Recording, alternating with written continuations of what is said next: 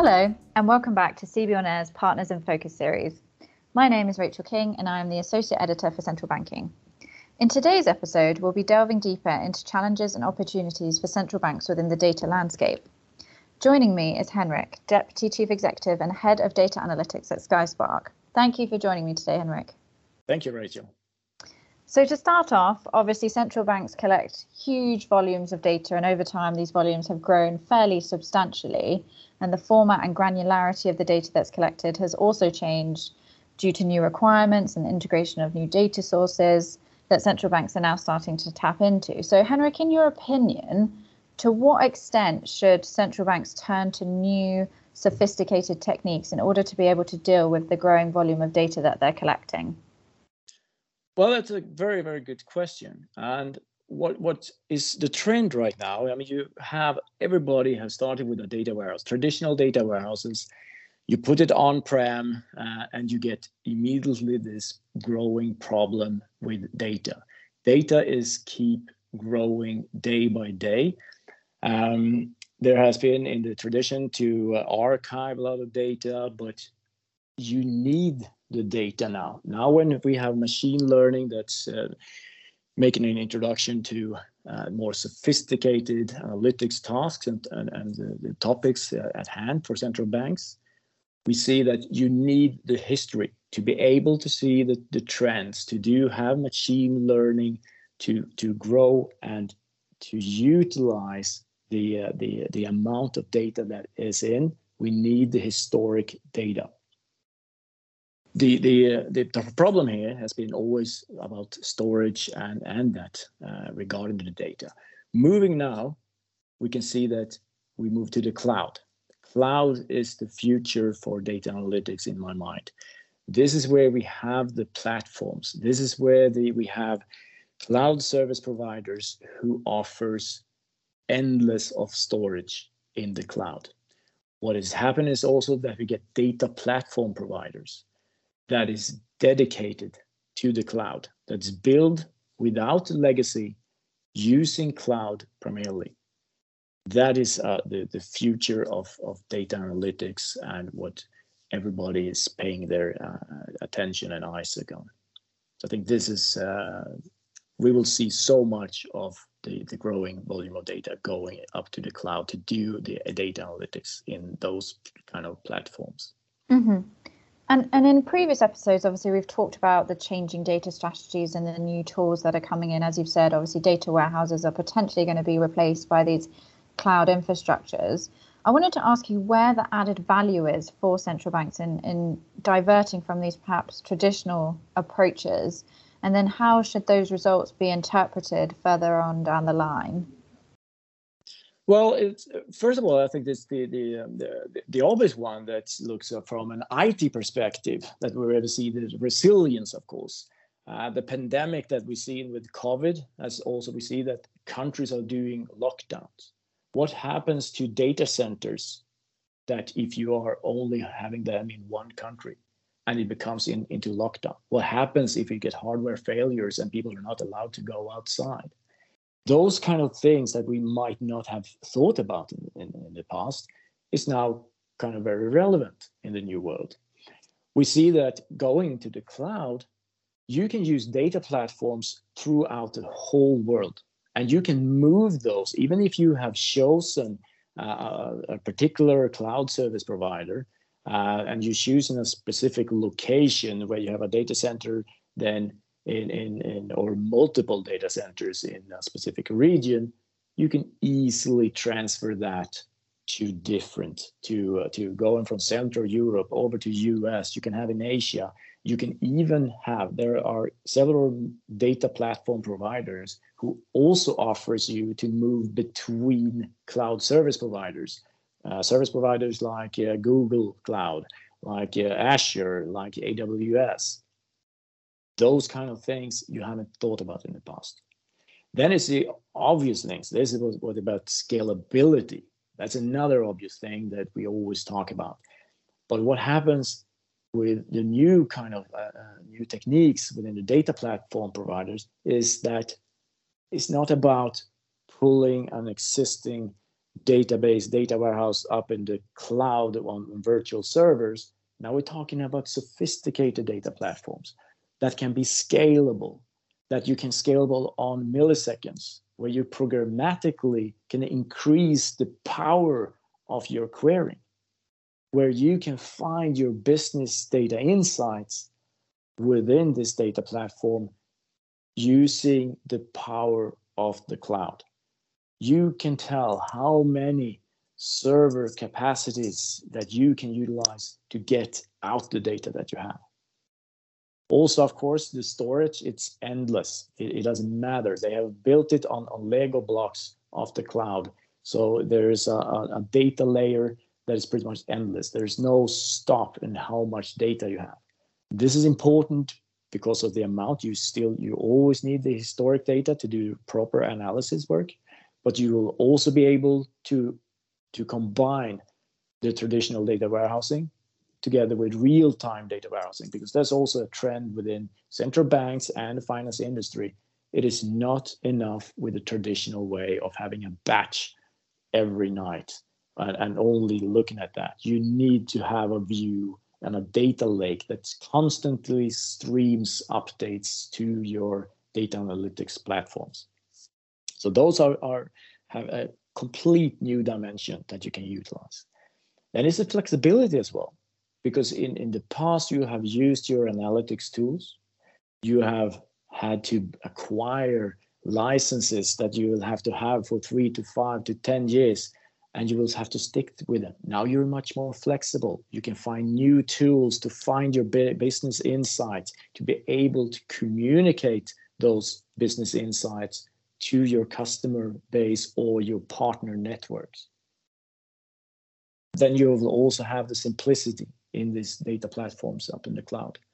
When you have it on-prem in traditional vendors, you will always have to maintain them. You have to have administration regarding it. You have to have uh, partitioning tables, all this technical mumbo jumbo regarding the, the maintenance that you had to do, that you had to make IT do for you.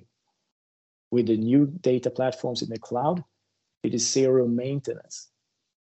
You don't need to provide those you, you you have it up in the cloud. Your it can focus on something else and you can focus on your analytic skills and your ability to extract the business insights.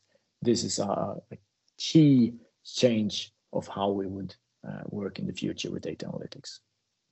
Now you've touched on a number of important aspects there and i guess the main benefit for central banks will be that in theory, it's going to make their decision processes and policy making better because the data they're gathering is timelier, it's more granular, they're able to do more with it, they're able to make more comparisons, and the overall result will be that they have a clearer picture of what their jurisdiction looks like, and then they'll they'll be able to then translate those insights into policies that are are needed to to maintain financial stability, but there are a number of risks, I guess, and also moving to different data strategies is going to come with its own challenges. So I wanted to ask what sort of approach do you think central banks should be following? And are there any specific tools and indeed, I guess, resource constraints that they should be aware of when, I guess, moving towards this new data landscape? Absolutely. You're absolutely right in this. There, there is a risk. And there's also a, uh, a lot of hypes out there there are, are technical hypes that everybody is, is talking about, which is an, a risk because it might be that technical and IT is driving uh, technical advanced solutions, which will be hypes, and then you will have to switch to it. So it's important that you make a good strategy for the business, for the central bank business users, so that it's it's very clear what strategy we're, we're in we're going to aim for something that's also um, sustainable and that where we can have a, a clear focus on the competence uh, within the the, um, the, departments so that they can utilize the big data analytics platform the best. And doing that you can't shift back and forth in in the foundational base uh, of, of, your solutions so you need to have a, a foundation set a strategy for that, and then build flexible solutions upon that platform. I think so. I think it's important that you find a partner, a partner that where like SkySpark, where mm-hmm. we can be the, the the the counterpart who can advise you on a good strategy for the central bank to find the, this base, this data platform, and to set the, the governance structure. Once that is done, it is much easier and, and less risky to, to start putting all the effort into building and maintaining the, the, the data insights and the data that's in those data platforms. I'm glad you mentioned the governance aspect there because I think it's something that is often overlooked when talking about new data strategies because everyone gets excited by the technology and by the the output, I guess, of what the data can provide. But looking Absolutely. to the future, central banks are going to have to analyze their governance structures um, because they are guardians of the financial system. And there is an element there where perhaps they need to be a bit more cautious in their approach. Um, so before we wrap up, um, obviously we're at the, the end of the year now. Looking to the future, perhaps over the next 12 months, I wanted to ask you what sort of trends or developments with regards to data tools that you'll be looking out for within the central banking space. Obviously, you've touched on the emergence of cloud and how you think that's going to build a momentum. Is there anything else that we should be looking out for? Well, I think that there is uh, within the finance, we, we always struggle in getting, of course, the data in, integrating, uh, and you will have several market data providers out there that you need to integrate. And there's always the aspects of operational risk and system risk where you see that well, this market data might not be accurate. You buy data from large market data providers, and they often push the data into your environments. Different vendors, solutions for data bases, and so forth. And when you extract this data, you either push it into your data warehouse first. So there is several single point of failures that can happen during that time, and the data might be out of sync this is something I, I see is changing. So there is data providers up in the cloud right now that is building data stores, like an app store for data. And mm-hmm. this is extremely important because it's going to be like sharing. And this is how I foresee that the, the, the whole finance industry, central banks in there, because you, you're building partner networks. It's a partner ecosystem. So if you want to share data, to the public cloud. You, you, you might not even use APIs in the future. You might just share your data in your data platform. It is like a OneDrive. It's like a Word document on OneDrive where you just share that specific information with full security because it's built for this. And they are providing uh, data marketplaces where you can acquire and buy data sources, ESG data, uh, benchmark data, all the larger market data providers out there. And the beauty with this is that you will not affect, you will have the same storage. It's just built like that in the cloud. You will be able to have your market data provider providing the data. Everybody, including yourself, the big banks and everybody will look at the same single source but no one will affect each other because you will have the cloud infrastructure, your CPU power for doing all the, the querying that you need. That is on you. You pay for what you use. You're not affecting the others. That have we have never seen in the past. And, and this is the future I, I, I, foresee. You get rid of all the integrations. You you head for a zero maintenance solutions. It's just in there, available, and you will be able to find your new market data source and get that available for querying within a day.